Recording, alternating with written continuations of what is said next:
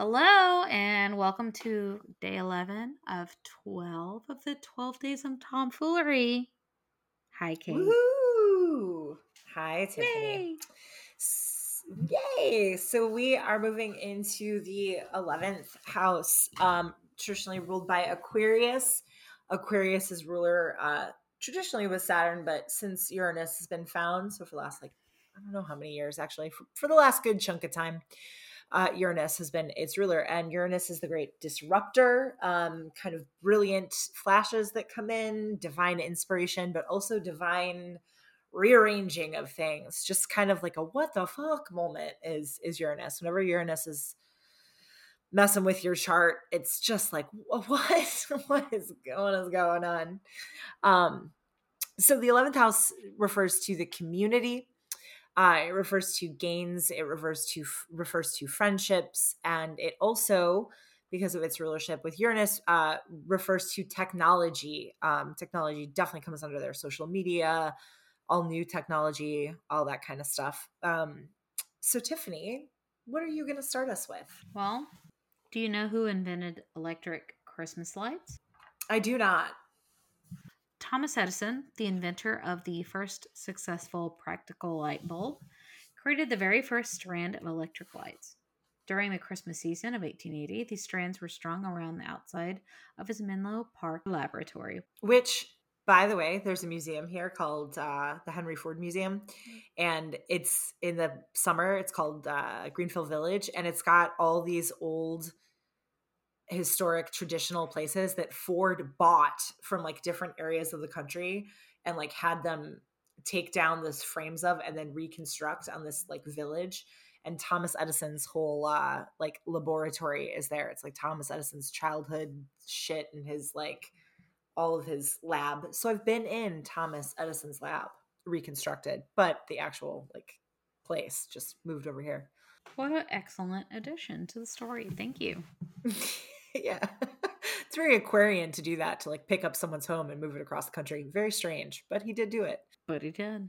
But he did. So during the Christmas season of 1880, these strands were strung around the outside of his Menlo Park laboratory slash laboratory. Sorry. I watched Dexter's Lab as a kid, and I have to say laboratory because that's how he enunciated like that. And it ruined my Yeah, ability like to it. just say the word normally ever in my life. So I like it. It sounds very Sorry. refined. Laboratory.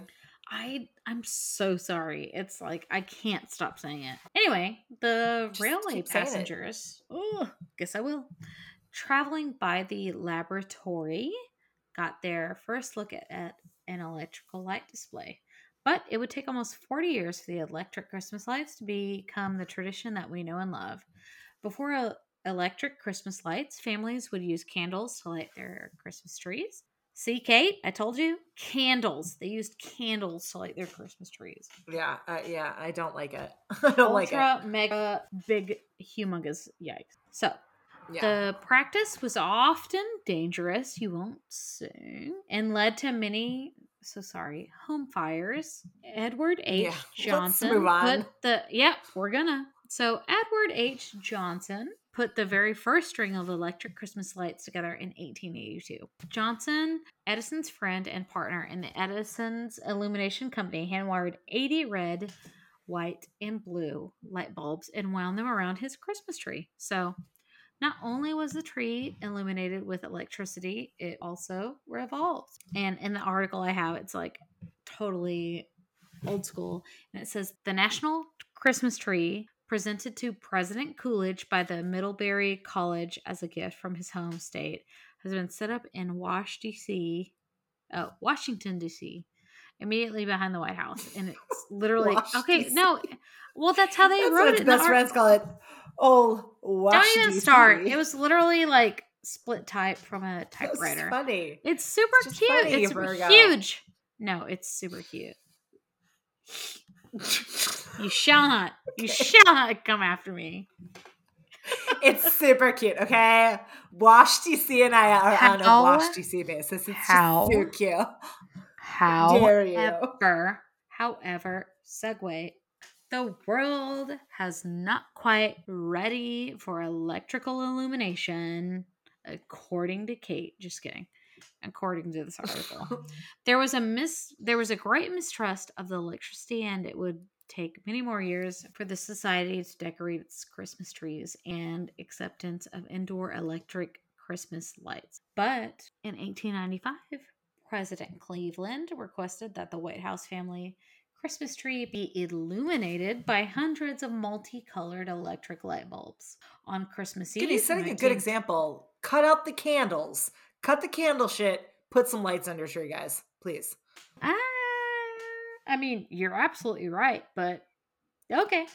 So, on Christmas 1923, President Calvin Coolidge began the country's celebration of Christmas by lighting the national Christmas tree with 3,000 electric lights on the ellipse located south of the White House. Then they show a picture saying, Merry Christmas, peace on earth, and goodwill towards men. Until 1903, when General Electric began to offer the pre assembled kits of Christmas lights, string lights were reserved for the wealthy and electrically savvy. The wiring of electric lights was very expensive and required the hiring of services of wiremen, our midday electrician. According to some, to light an average Christmas tree with electric lights before 1903 would have cost about $2,000 in today's dollars. Oh, Jesus Christ. Literally. Yikes. Thomas Edison and Edward H. Johnson may have been the first to create electric strands of light in 1880 and 1882. It was Albert Sadacca who saw a future in selling electric Christmas lights. The Sadacca family owned a novelty lighting company in 1917, Albert. A teenager at the time suggested that its store offered brightly colored strands of Christmas lights to the public. By NOMA, a trade association, NOMA soon became Noma Electric, with its members cornering the Christmas light market in the 1960s. Today, to see the holiday season become aglow with electric strand of light, think of the variety and range of Christmas lights available in today's market. We can be grateful to Thomas Edison and Edward H. Johnson and Albert Sadacca for illuminating our holiday season. Thanks, guys. Moving into it, we, we briefly touched on this last episode. Um, but I was looking for kind of, you know, Christmas technology to, to fit in with the theme. And I did find just keep finding these things that just crack me up. Um, so I'm not entirely sure if this was a thing prior to COVID or if it has become a bigger thing. I assume it's become a bigger thing since COVID.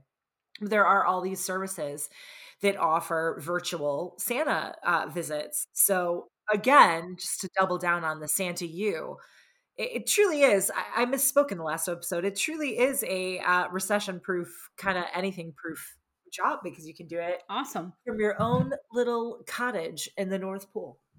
Um, so I found a lot of of different um, like organizations that do this, but this one is what really cracked me up because they take it they take it real seriously. Um, and it is called Santa's Club.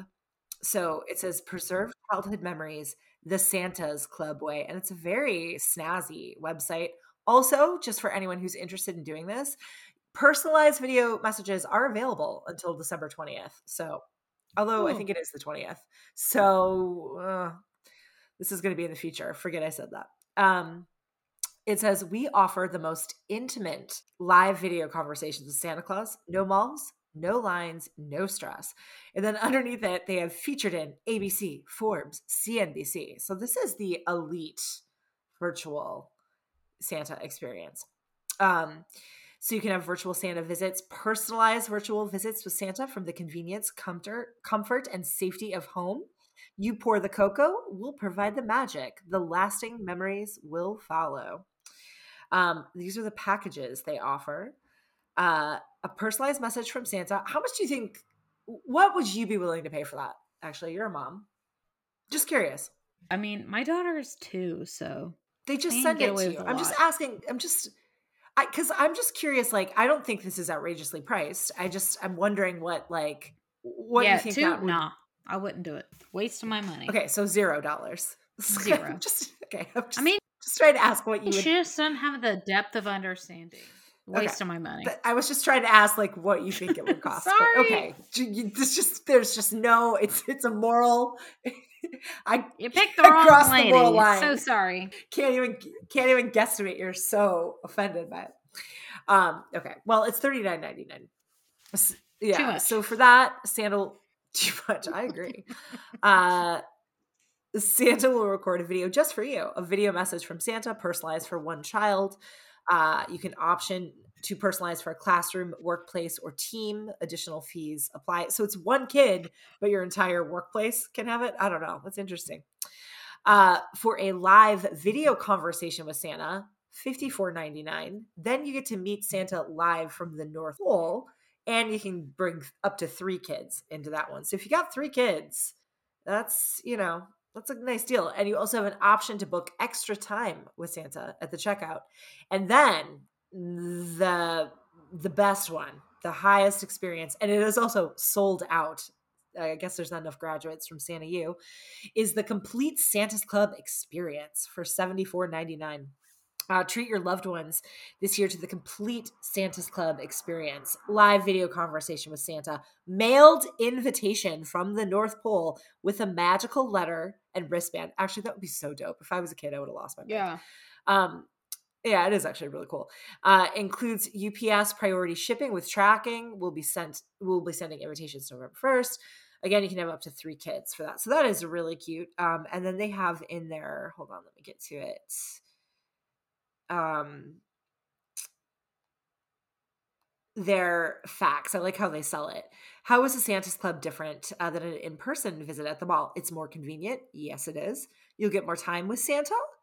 Uh, you only get a 30 second visit usually at the mall, but in Santa's Club, you get a full five plus minutes with an option to upgrade and double your time with Santa at checkout. So if you're having the time of your life with Santa, Mm-hmm. you can extend that. You can extend that. Um, it's personalized. It's more realistic. Your Santa's uh, Club visit will be broadcast live from Santa's cabin in the North Pole. Yeah, I guess that's true. I guess it would be more realistic. And my favorite, the last one, it's not creepy. Yeah. Your child will feel safe and won't have to ask to ask them to sit on a complete stranger's lap. Oh, You can no. now visit while with Santa while wearing your favorite pajamas and sipping hot cocoa. Valid point. It really is creepy. Um, they've got more. Hold on, I'm just trying to find some more funny ones. You can get a gift certificate. Um, uh, how does Santa's Club ensure personalized visit for each child? Our goal is to make your child's visit with Santa as magical as possible. During the sign up process, you will have the opportunity to share as little or as much information about your uh, children as you would like. The more you share, the more personalized Santa can make your visit. That is actually really cute, though. You know, like if you're like, my kid loves nice. Yeah. po- ponies and um yeah and then they've got like how to make sure you best prepare for your visit. It's very this is very like it's a real business. And then they have the la- one of their facts what did santa say to mrs claus? It's going to reindeer.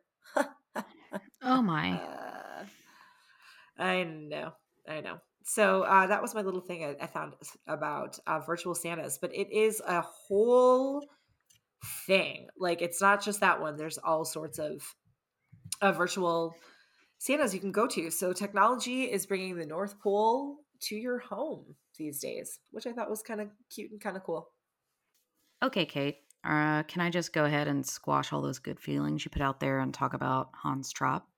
absolutely yeah do it The terror of the children of Alsace. oh god germany man Well, okay. The terrible tale of Hans Trapp, the Christmas scarecrow. The holidays are seen as a time of peace, goodwill, and generosity. We gather with friends and family, share gifts, and eat huge, decadent meals with all the trimmings. At the root of all these celebrations, however, is a very dark and grim past. The legend of St. Nicholas, Santa Claus himself, began with the tale of the Greek bishop of Myrna, a Roman town in Turkey in the late 3rd to early 4th century.